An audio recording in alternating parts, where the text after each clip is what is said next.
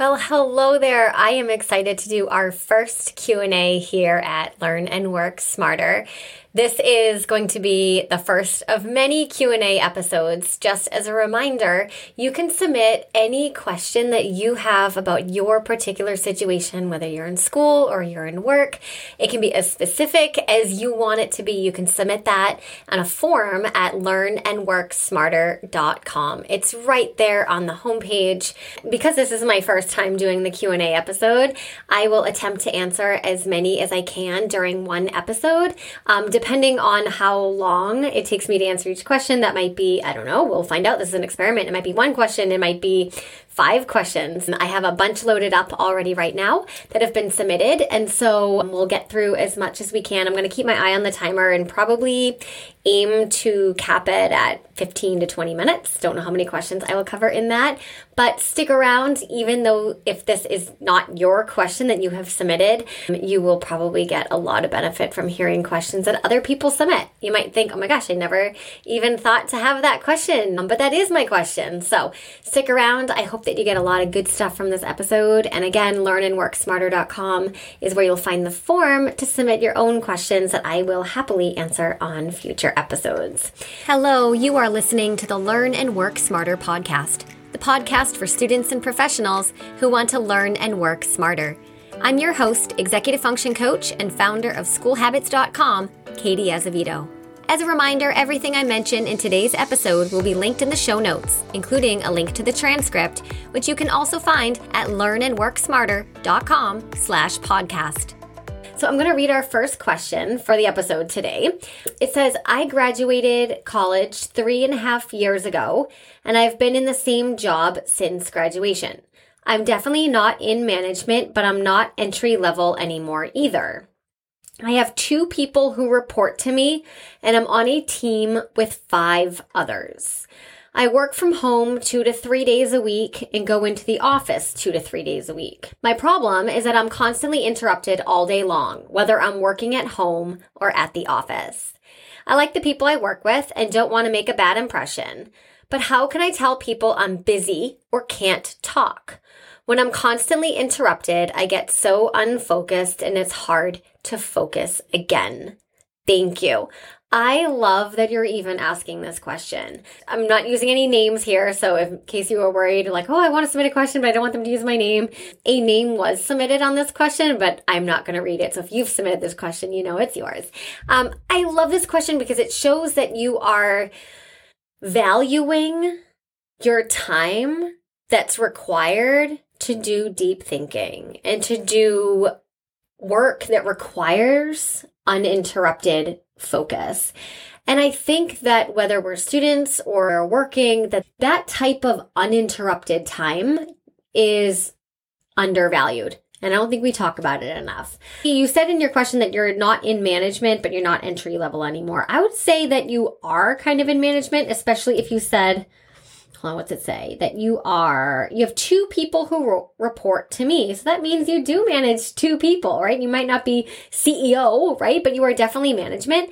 Um, this is not an uncommon issue. The question of like, how do I stop distractions? There's all distractions which we, for the most part, have some control over, right? Put your phone in another room, go to some place that's not going to have a lot of distractions. But what do you do when you're when you're at the office? That seems to be your question. And you also work from home. So I'm assuming that some of your interruptions might be coming from messages that you're getting, whether you guys are using Slack or maybe instant messages or emails or phone calls. Because sometimes we can get more focused time when we work at home, depending on like what's in our home environment. Listen, the bottom line is it is okay to tell people that you are busy and can't talk especially if you are in charge of two other people and you're on a team of, I think you said five, then I think this is an incredible skill or habit to role model for the people around you. And then who knows, maybe it'll become normalized behavior to say, listen, I, I, I'm busy. I can't talk right now and I can, you know, reach back out to you in an hour, or I can get to that tomorrow, or let's chat at four o'clock. I think that we're doing everybody a disservice, ourselves included, and our companies and those we work with. We're doing a huge disservice if we are available 24 hours a day at the drop of a hat. Anybody can come in and demand our time and attention. The reason that does a disservice to the company is that that's time away from the work that we're being paid to do. I know connecting with colleagues and answering phone calls and writing emails and someone just quickly pops in, Hey, do you have a minute? We're inclined to say yes because that kind of is good for company culture. It's good for personal relationships. But at the end of the day, it's not good for your actual job, right? So I have a suggestion here. I love the idea of office hours. Of course, I didn't invent the idea of office hours, right? But I love the idea of office hours for work and I can see this working two different ways. You could be really clear and upfront saying that I am available for drop ins, emails, phone calls, questions, messages, whatever, between the hours of, let's say, 10 and 12 every day, or Monday, Wednesday, Friday, between the hours of 12 and 2. Okay, whatever you want your office hours to be. Okay, but make them really consistent. Say, I'm available to speak or to, to meet with you and answer your questions on demand, whatever, between these very specific hours.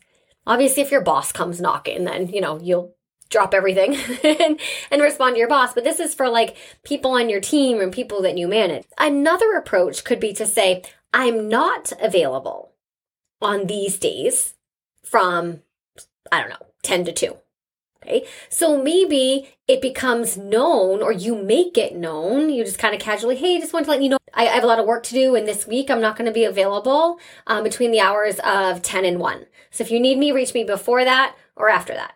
Okay. And you know what? You might get some resistance, but you might not. Chances are people are going to be like, cool. Like, no one cares.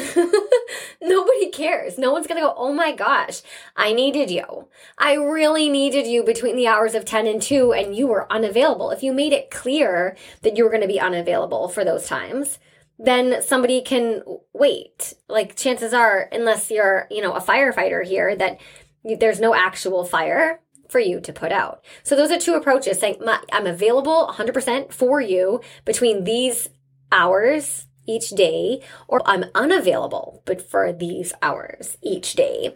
And then be consistent with this. Right? The more consistent you are with letting people know that you're available or unavailable for certain days and certain hours, the less you'll have to explain yourself. And if someone has a question, they might be like, oh, I need to ask so and so a question, oh shoot, it's uh he's not going to get back to me for an hour. And so maybe I won't reach out for an hour. I know he's busy for an hour. Or let's say that they do send you an email. That doesn't mean that you need to stop what you're doing and instantly reply to the email. Wait until your office hours are done. The office hours you set for yourself. Put them on a sticky note next to your workspace so that you hold yourself accountable. Resist the temptation to respond to an instant message that comes in between your office hours, unless of course it's it's urgent, it's it's your boss, but like, hey, do you have a quick sec?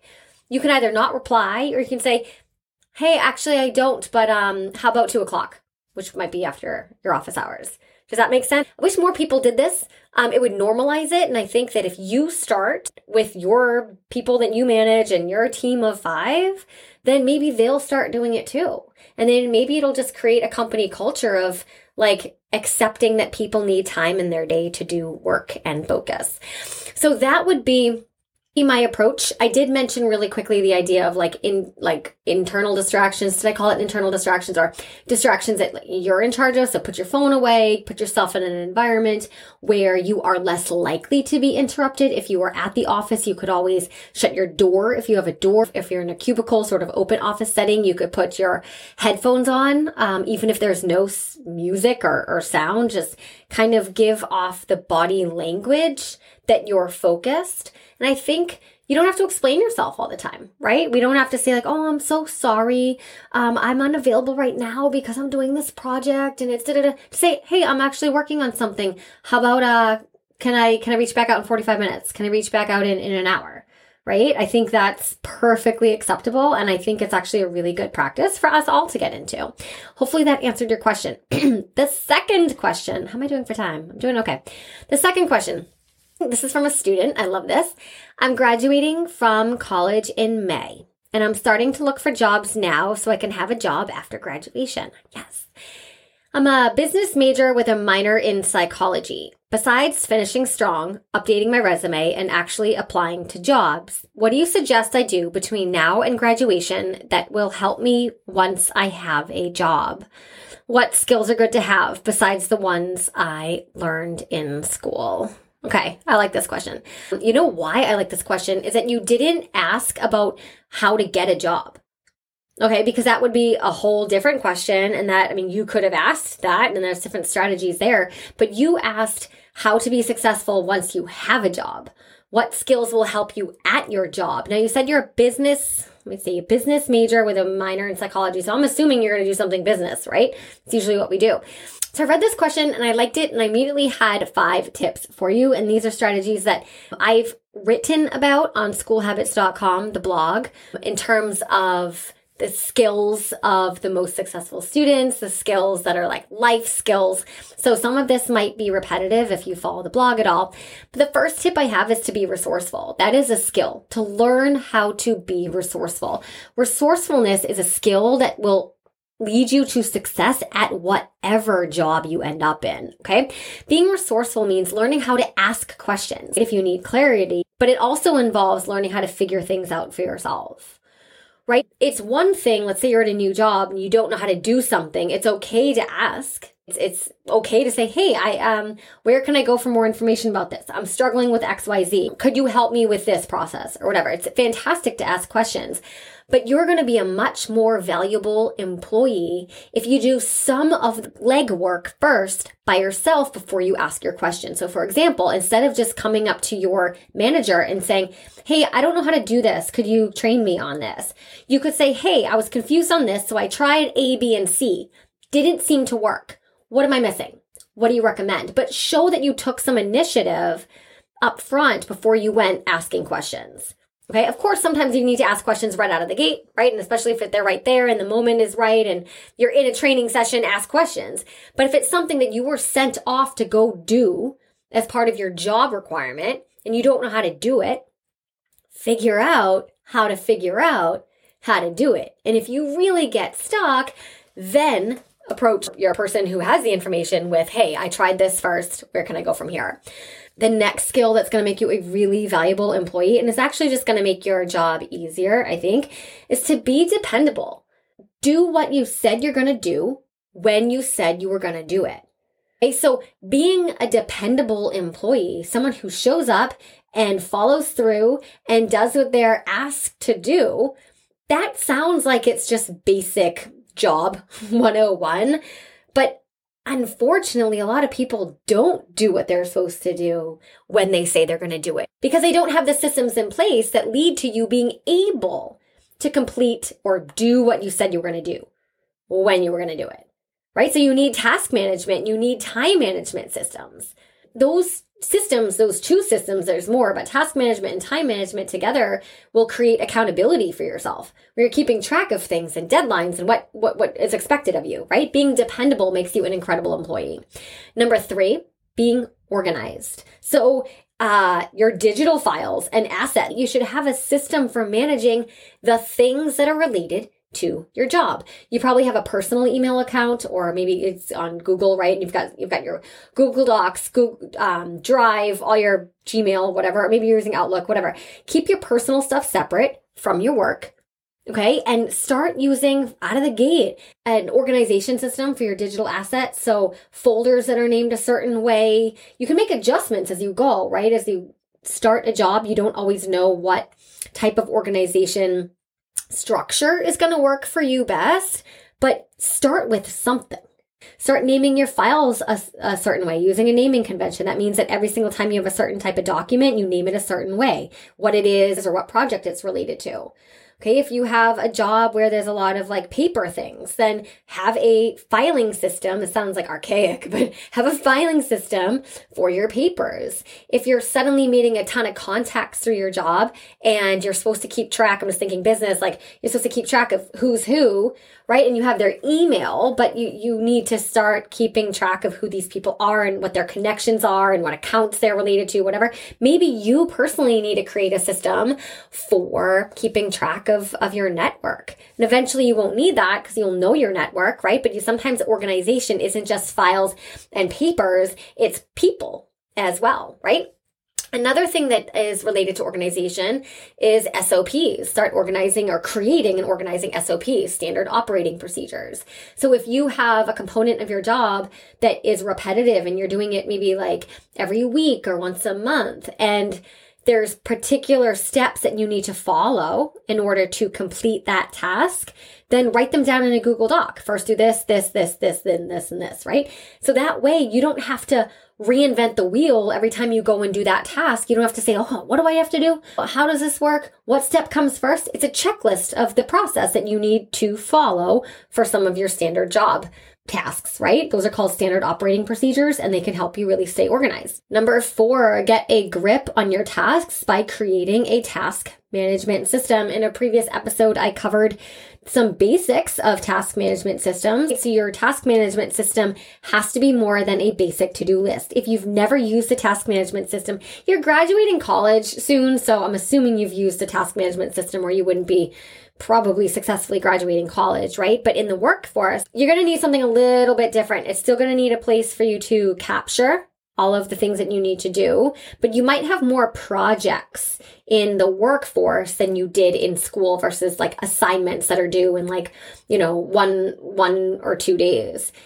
For work, sometimes it's an ongoing project that's like fluid and moving and there's different people who are involved in different parts of the project and deadlines get shifted around and you're working with a team, you might need a task management system that's a little bit more robust than what you used in school. I've mentioned this on previous episodes and no, I'm not sponsored or an affiliate or anything, but I'm a real big fan of Asana, A-S-A-N-A. I mean, you can pay for it too, but the free level is like fantastic. The learning curve is really, really simple. That might be something that you could look into, but having a task management system right out of the gate um, is is awesome. And then number five, I know you're asking what skills would help you be successful at your job. And I really think the skill of self assessment is critical to be successful at your job, to be successful in relationships, in school, in whatever it is that you are trying to do. So the ability to pause once in a while, I don't know, maybe monthly, right? It depends how often you want to do this and to say to yourself, what is working? What is not working? What do I want? What do I not want? What do I need more of? What do I need less of? Where can I put in more energy? Where can I remove some of my energy? Where do I need to focus more? The ability to pause and look at our systems and look at how we are operating as a human in our environment, as you in your job, and to say what is working and what's not working. That is a magic superpower because the opposite of that is just someone to not recognizing that things aren't working and then just trying to plow ahead. And that leads to overwhelm. That leads to falling behind. That leads to just like, that's like, um, Christmas lights that you have like one little tangle, right? And you don't acknowledge it. You're like, oh, they'll untangle, it'll be fine. And then before you know it, everything's in a tangle because you started with one tangle and didn't admit that it was a tangle. I don't know if that analogy works. It worked wonderfully in my head.